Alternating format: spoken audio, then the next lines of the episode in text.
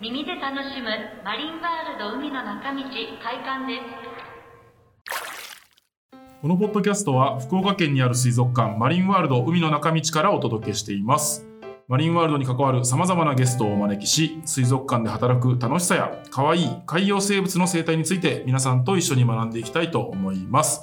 えー私マリン調査員中野と。教えてマリン担当の宮園です。よろしくお願いいたします。お願いします。宮野さん最近ははい。もう原稿をお手元にご用意いただいてますが、ニュースをはい。さあ、7月に入りました。はい夏が始まります。マリンワールドの夏といえば夜の水族館夜の水族館はいはい。今年も開催します。7月の15日からの3連休、15日から17日まはいでの3連休休と、で7月22日から8月31日まではい毎日毎日はい。そして9月は9月の24日までの土日祝日は夜の水族館開催して、営業時間が夜、あ、夜じゃない、朝9時半からはい。夜の9時まではい。営業します。長い営業時間でございます。毎年恒例の夜の水族館ですけどもお客様もたくさんいらっしゃっていただいてはい。あの一番こうホットな時期ですよね。そうですね、ホットで。大変ですか？大変です。大変です。皆さんあのあの皆さんこう気合が入ってはい。はい皆さんお迎えする準備万端であのおりますのでぜひあの夜の水族館お越しいただければと思います。まだありますか？あまだある。すごい。そしてあの夜の水族館では、あのまあえっとイルカショーが、はい。ショーの内容があの水かけメインになりますので、はい。あの前方のオレンジ色の席に座っている方には確実にはいイルカたちからの水しぶきのプレゼントがあります。はい。そしてまたあのトレーナーたちが着用しているはい。T シャツ、はい。こちらもショップで販売をしますので、トレーラーさんたちが着ているものと同じものが着れるということですね、じゃあショップもぜひ。ショップにお願いします。あともう一個ありはまして、い。いやすごい。今日すごいですね。はい、もう今日は準はい。備万端です。はい。あとはあの7月7日からはい。9月の24日まではい。特別展で南の宝箱奄美大島店。というあの奄美大島にこうフューチャーした特別展をはい。行っていきます。で奄美大島の多種多様な生き物や標本の展示。はい。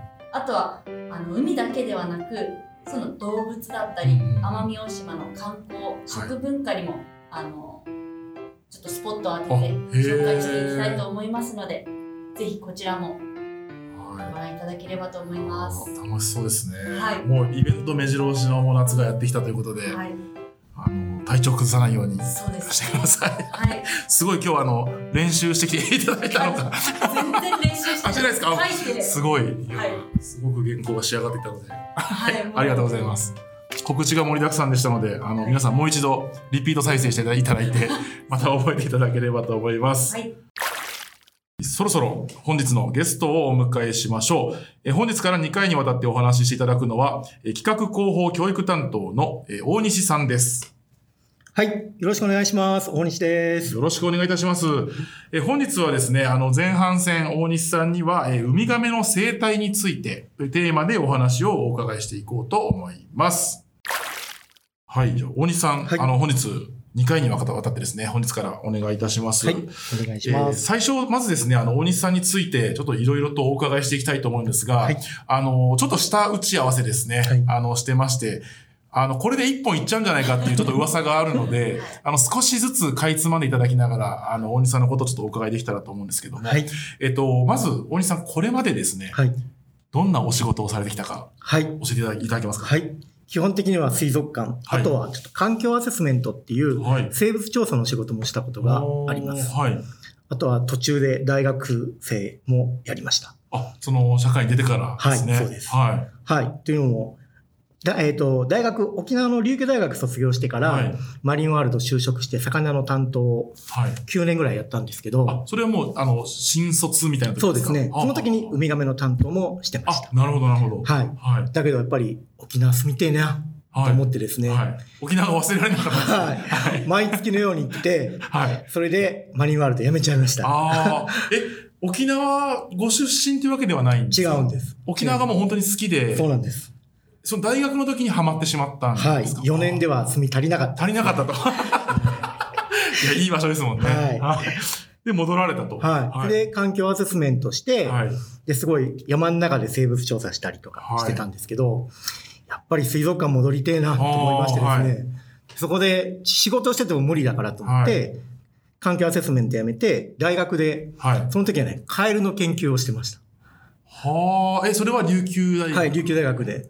えっと、一個気になるんですけど環境アセスメントっていうのは、はいどういう仕事というか、はいあの、えっと、国の仕事なんですか？っていうかね、いろいろあるんですけど、はい大きい建物とか大きい設備を作るときに、はい。そこの環境に何が住んでるかとか、あーあとは一番適正な場所はどこか、一番生き物に影響がないかどこかっていうのを調査するような仕事なんです。生態系とかを見る。はい、そうですね。はあ、それ民間企業なんです民間企業です。それを国とか市とかから依頼を受けてはい。やってたんですけど、例えばあの、沖縄でアメリカの米軍基地の中ずっと川で調査してたらはいそういう川を全部入っていって、はい何が生き物がいるかとかも調査しましたし、はあ海に行って海藻調査とか、サンゴの調査とかそういうこともしてます。それ、あの、要は、その、建物とか建った後に生態系が変わってしまわないようにするみたいな目的とか、あとは一番影響がない場所。あとは、もともといた生き物をちょっと移住させて、はいそこでうまく生きていけるようにするような。はあ、そういうのがあるんですね。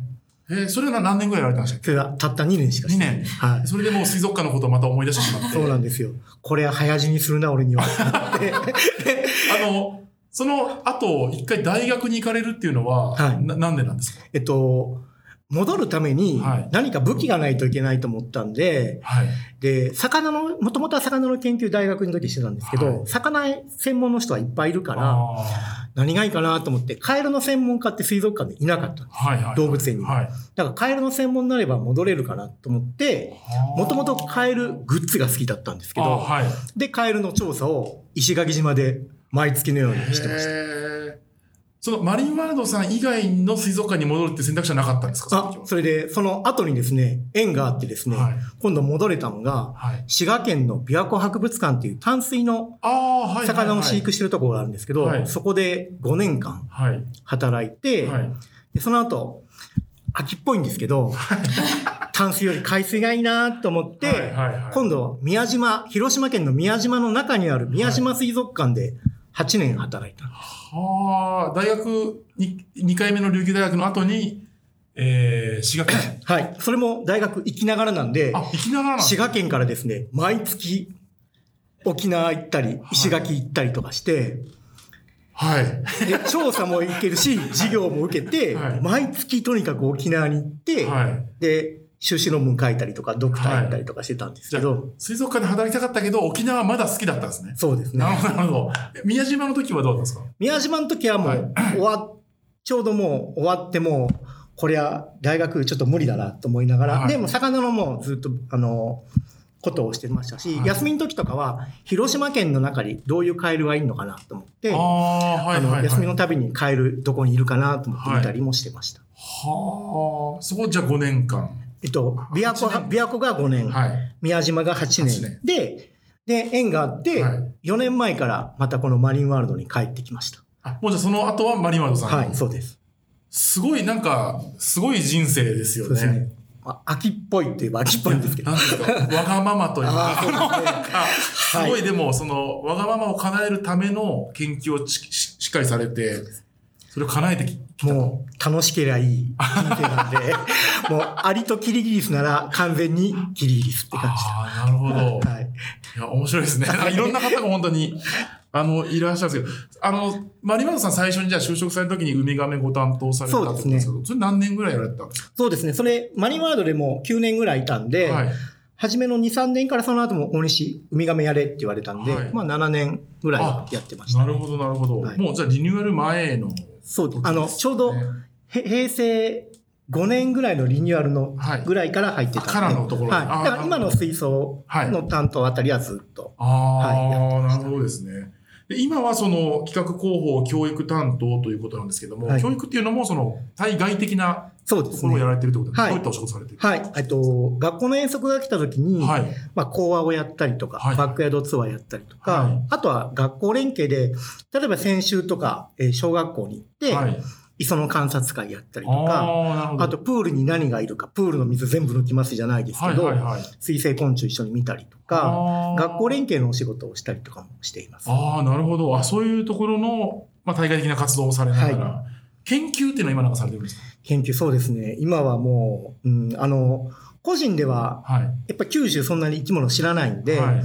あの、後輩に1ヶ月1回はい。車出すし、ご飯代出すからはい。連れてってって言ってあの、1ヶ月 ,1 ヶ月に1回のフィールド、いろんな九州のフィールド行って、あの、淡水魚、網振るったりとかして、生き物を見たりとかしてえいます。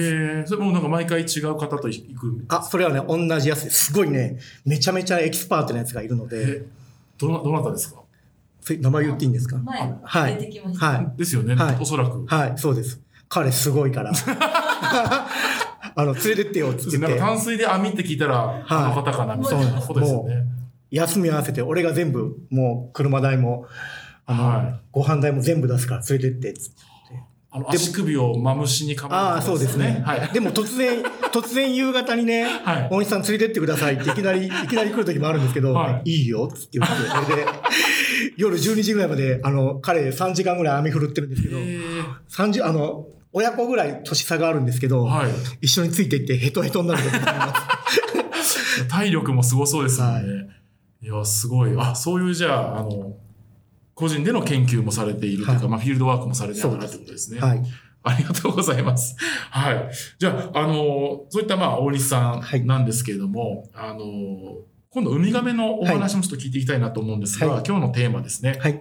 で、あの、まず、ウミガメって聞くと、まあもう今の季節の夏はいを。象徴するような生き物のイメージがあるんですけども、何かそういったゆえんというか、はい。あるんでしょうか？やっぱりウミガメ、あの、はいこの時期ですね、ちょうど産卵シーズンを迎えますので、はい。5月ぐらいからまあ8月ぐらいまで、はい。あの、日本の全国各地というか、まあ、えっと、太平洋側中心ですけど、そういうところで産卵があるので、あの、割と、やっぱりメディアとかに取り上げられるので、この夏というイメージがあるかとは思います。なるほど。やっぱりあの、皆さん、あの目にしたことある、まあニュースとかで目にしたことあるんじゃないかなと思うんですけど、あの産卵ってすごいなんかこう、奇跡の瞬間みたいなのでこう捉えられてるんですけど、はいすごく条件的には難しいものなんですか？そうですね。浜の条件があって、はい3つぐらいあるんですけど、はいまず砂浜で太陽光がしっちゃしっかり当たるようはいはいはない砂浜。はい。でもう一個は、あの、奥行きがある、あの、奥の方に海浜植物が生えてるような、はい。海から陸にかけてちょっと奥行きがあるようなところ。ああ、なるほど。はいはいはい。あとはもう一個はですね、えっと、人工の光とかがない暗い海岸という3条件が揃ってないと、はいはいはいウミガメって産卵に来てくれないんです。なるほど。あの、ひ太陽光がまずあるっていうのは、じゃあお昼間の時間帯にちゃんと太陽が当たっているってことですよね。そうですね。あの、砂の温度、はい。累積の温度でで、負荷ができるようになるので、はいはいはい例えば日陰でずっとジメジメして暗いとか、あとは温度が上がらなかったら、はいなかなか負荷しないですので。ああ、そういうことですね。はい。そういうところにはまあ海に来ないっていうことですね。そうです夜はその人工光っていう意味だとその街灯とかがないようなはい場所で、それも、あの、子亀は生まれた時にですね、はい。浜に、あの、砂浜の上まで出てきた時に、はい。海を目指していくんですけど、その時、月明かりで照らされた海が明るいですので、はいそっちの光の方向に向かっていく習性があるんです。はいはいはい。だからそこに街灯があると、はい。子亀間違えて街灯の方に行って、結局陸側に行って海に帰れなくなっちゃって死んでしまうっていう形がありますので、はい。まあ、あの、光がない暗い海ということになります。それをじゃあまあそういうあの条件を親亀がはいもう本能的に分かっていて、あはいそこで海に来るというはいことですか？はい。それも、あの、母品回避って言って、はい。もともと生まれたあたりの地域の海に来るというやつがありますし、あーはいはいはいあと昼間、うあの、親亀は浜から、浜どんな風になってるかなと思って、おそらく見てると思います。なるほど、チェックしに来てる。はい、はい。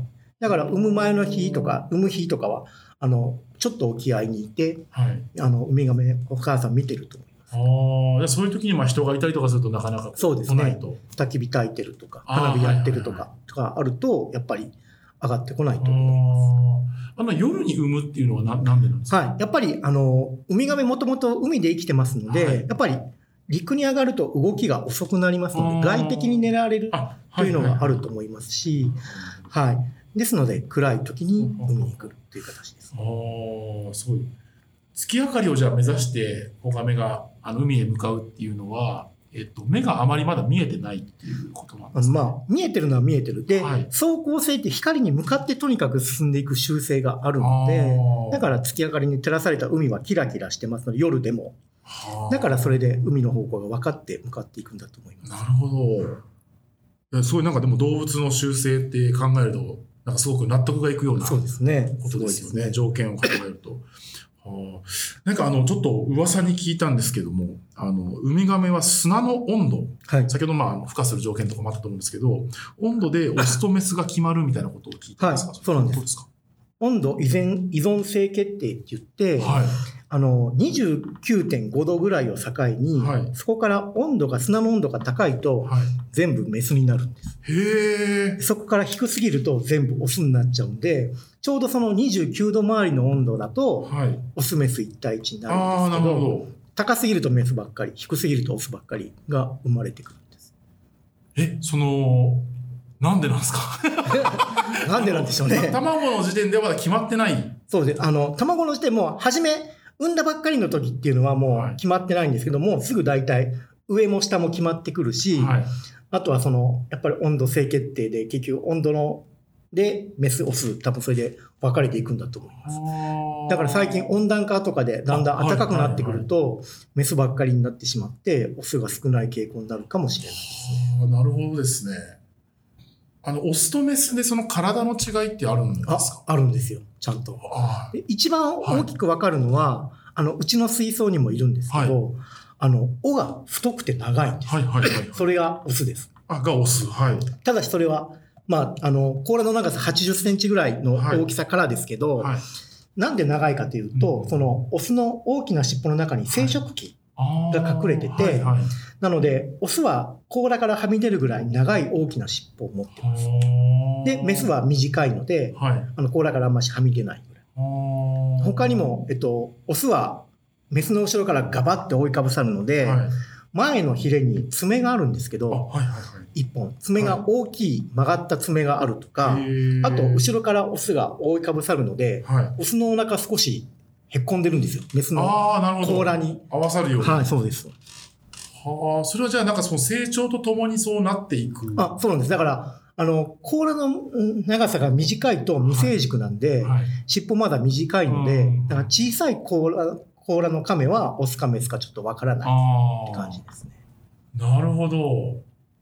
え、不思議ですね。なんか温度帯で決まるっていうのも、その外外部の環境で変わるってことですね。そうですね。それは爬虫類の中ではワニとかもそうなんですけど、え。はい。あの、そういうのはやっぱり、なんか、多分恐竜もそういうので、もしかして絶滅したかもしれないですけどあなるほ、ちょいちょい入れてきますね。あの、視聴者さんのあの皆さんにちょっとお伝えすると、大西さんは大の怪獣マニアということで、はいはいあの今日はそのお話ししませんけども、あのそういったところも見られているということですね。はい。ワニも恐竜もってなると確かに。じゃあもう本当にじゃあ温度を、あの、おその親亀は産卵するときに、そのやっぱり29.5のその境目っていうんですかね、そのオスとメスをちゃんと産み、産もうってするんですか？ね。それはわからないですけど、でも、まあ、あの、産んだ時の温度ではなくて、やっぱり地中の温度、あになるのでで。はい、そうなんですよ。その辺は、へうん、あの、産んだらもう海に帰っていっちゃいますので、ーはい。親はその後はわからないですから。そこまで考えてくれてるかどうかはわからないです。さっきの5月から8月の間にってあったので、多少やっぱり地中の温度差ありそうですけど、あの、一度こう産卵をしに来たら、もう1年ぐらいしないっていう感じなんですか？いや、えっと、大体、1回の産卵シーズンで、はい。1から5回ぐらいあ、何回か産みに来るんですのなるほど。で、2週間間隔ぐらいで産みに来る。はもちろんだから若い子は1回しか産まないし、はいはいはい割と大きいやつは5回産んだりもするんですけあど、ーだからそれで分けてるのもあるかもしれないですね。あなるほど、なるほど。5月ぐらいだとなんとなく地中まだ冷たそうですもんね。はい。はあ、えー面白いですね。あともう一つなんか不思議なことで、あの、やっぱり皆さんテレビでも見られたことあると思うんですけど、涙を流すっていうのが、まあ、あれがなんていうんですか、こう、か、かあの、感傷に浸れるというか、共感できるみたいなところあると思うんですけど、あれは何なんですかね？はい。あれは常時流してます。常時流してますか？実は水、あの、海の中でもずっと流してて、はい。あれってあの、餌とかで食べるとやっぱりね、あの、塩水飲んじゃうと、はいはいはい。ああの、余分な塩を出さないとやっぱり体に支障をきたしてしまうので、目のあたりから塩類腺ってどんどんどんどん塩を実は出してる。はで水の中だとそれは見えないんですけど、は陸に出てくるとそれが見えて、はいい、かにも産卵の時に涙を流してるように見えるんですけど、常に彼は、あの、亀は水、あの、ずっと涙を流してるような感じだと思それはもう本当に人の解釈で感動的なシーンにさせられてるという。はい。その通りだと思いへえ。それ知らなかったですね。あの涙の秘密ははい。常に流しているんだなはいということなんですね。へえ、すごい。ちなみにそのじゃあ子供の亀がまあ海に帰っていってはいってなるんですけど、あ最初はまあ群れでこう動くものですか？あれもね、はい初めに、あの、巣穴から、例えば地中50センチ、80センチから上がってくるときに、一斉に上がってこないとあれ、上の砂掘れないから、じゃかじゃか出てきて、はい。で、みんな一斉にドーンってスタートで、あの、光の方に向かっていく。で、海に入ったら、はい。ゼンマイ仕掛けのお餅じゃないですけど、水に入った途端にもう、とにかく泳いで泳いで、うん沖合に出るっていう、あの体内時計じゃないけど、なんかそんなシステムを持ってて、とにかく丸一日泳ぎ続けて外洋に行って、で、海流に乗って、はい。実は、あの、大きくなるまで、アメリカの方までずーっと行っちゃう。太平洋をずーっと一周して、で、帰ってくるって感じなんです。じゃあもう海流にその流されるみたいな感じそうですね。その乗るまでとにかく泳ぎまくって感じで。ははあへえ、一日ぐらい泳ぐ。もう丸一日、もうそういうゼンマイ仕掛けの水に入れたらとにかくもうわう、はい、泳ぐーって感じになってへて、え。その、もう機能がついてるみたいです。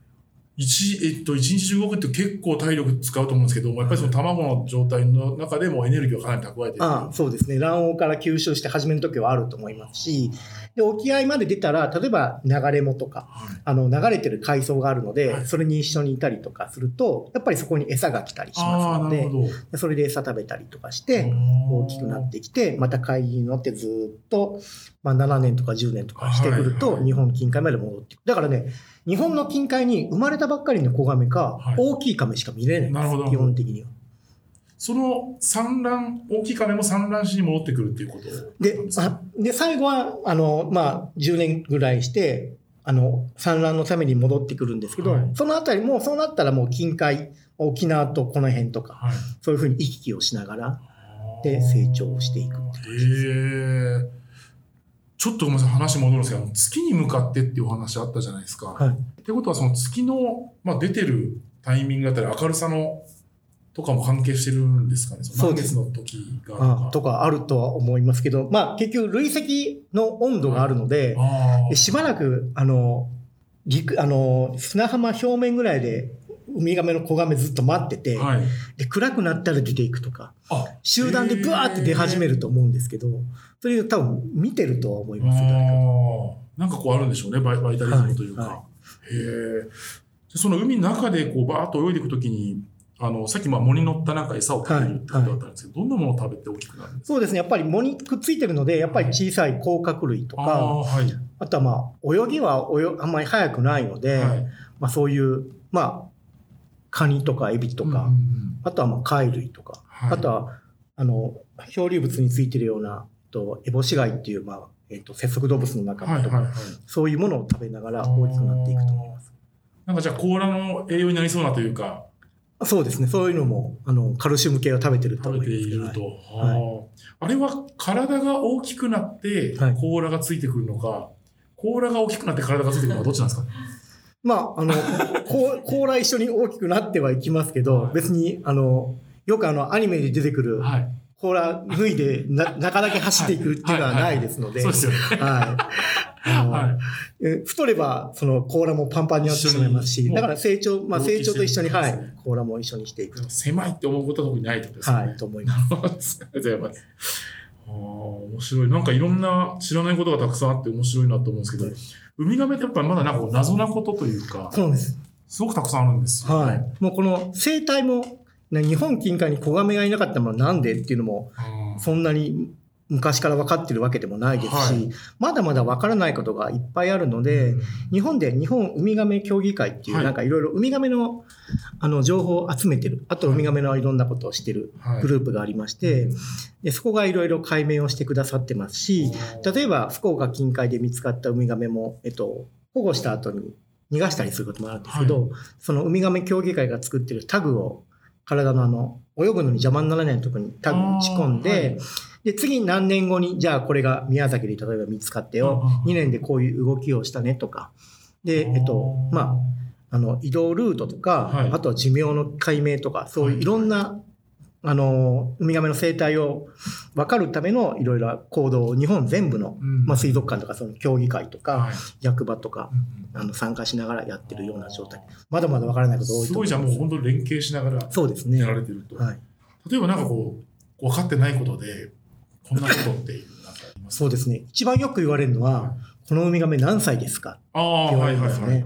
年で齢。はい、やっぱりあの飼ってみないと分からないはい。ね亀は万年って言いますけどはい。さすがに1万年はいけないと思うんですけど、はいはいあのまあゾウガメで152年生きたっていう記録があるんですけどはい日本のウミガメでなんか1960年に、はいあの生まれた子ガメをまだ飼ってるっていうところがありますので、少なくともだからまあ40、まあまあ、なな70年ぐらいはもう長生きしたやつはいるんですけど、はい。あ、1950年生まれでした。だから70年。はい。なので、あの、まあ、卵から飼ってみないとわからないっていうのもありますね。うん。なるほど。はい。年齢とかもままだ分からない。はいそうですね。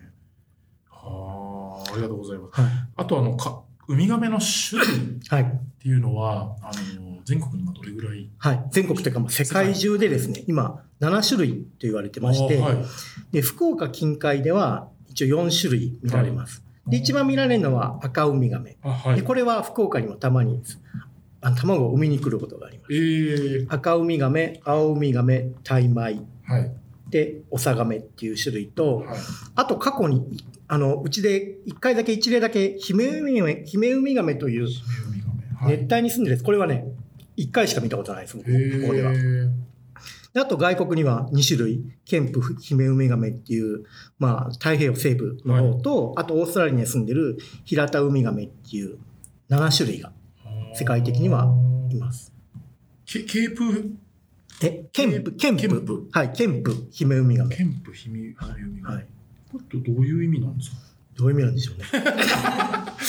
あとなんかあの、オーストラリアに住んでるけど、ヒラタウミガメっていうんですね。ね、なんでしょうね。不思議です。平田さんは多分平田さんがつけたのかもしれないああ、発見した方がはい。るこの中で一種類だけね、全然違うタイプのやつがいて、はいオサガメっていう種類がいるんですけど、はいこれめちゃめちゃ大きくなって、一番大きくてですね、甲羅の長さがはい。256センチ。え？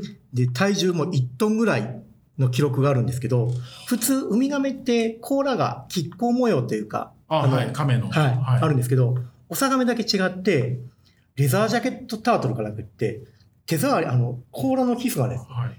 革みたいな、革製品みたいな感じの、ザラザラみたいな感じなんかツルツル、ツルツルなんですけど、レザーみたいな感じなんですけど。あと一番面白いのが、口を開けた時に、口の喉のところにひだひだがいっぱいあって、はいそれなんじゃと思うんですけど、はいそれ実は、えっ、と、クラゲを染色。はあクラゲばっかり食べてるんで、ところてんの押し出しキットじゃないですけど、はい喉にそれがあることによって多分クラゲが食べやすくなってるんですけど、ああ、の飲み込みやすくしてる。はい。で、これはね、水族館どこでも書いてないです。はあ飼育というのも外洋に住んでるウミガメなんで、はいもうちょっとつ猛進でガーって泳いでいくので、やっあぱり水槽の枠があると多分飼えない。あー、なるほど、なるほど。あとは重すぎて、私も今人生で3回ぐらいしたい、あ生きてるのもありますけど、はい3回ぐらいしか見たことないですけど。なかなかかっこいい、ちょっと紺色の、はい。あ、紺色なんはですね。い、インディゴブルーみたいな感じですごいね、かっちょいい。インディゴでレザーで。はい、そうなんですよ。すごいかっこいいウミガメなんですけど、ぜひ皆さん検索してみていただいて、はいちょっと僕も後で見てみたいなと思います。256センチすごいですね。めちゃめちゃでかいですね。1トンです、1トン。1トン。もう軽自動車、軽自動車じゃないです。車並みですね。車ですよね。そうですね。へえ、すごい。いや、面白いですね。なんかだんだん怪獣の話になってきたそろそろ終わりって、危ないですね。危ない。危なかったですあると怪獣怪獣の話はまた、はい、後日、はい。していきたいと思います。ありがとうございます。そろそろお別れの時間がやってきたようです。えー今日お話ししていただいたのは大西さんでした。えー次回も大西さんをお招きして、えーお話をお伺いしていきたいと思います。えー前半戦ありがとうございました。はい、ありがとうございました。それではまた次回もお楽しみに。教えてマリンワールドでした。ま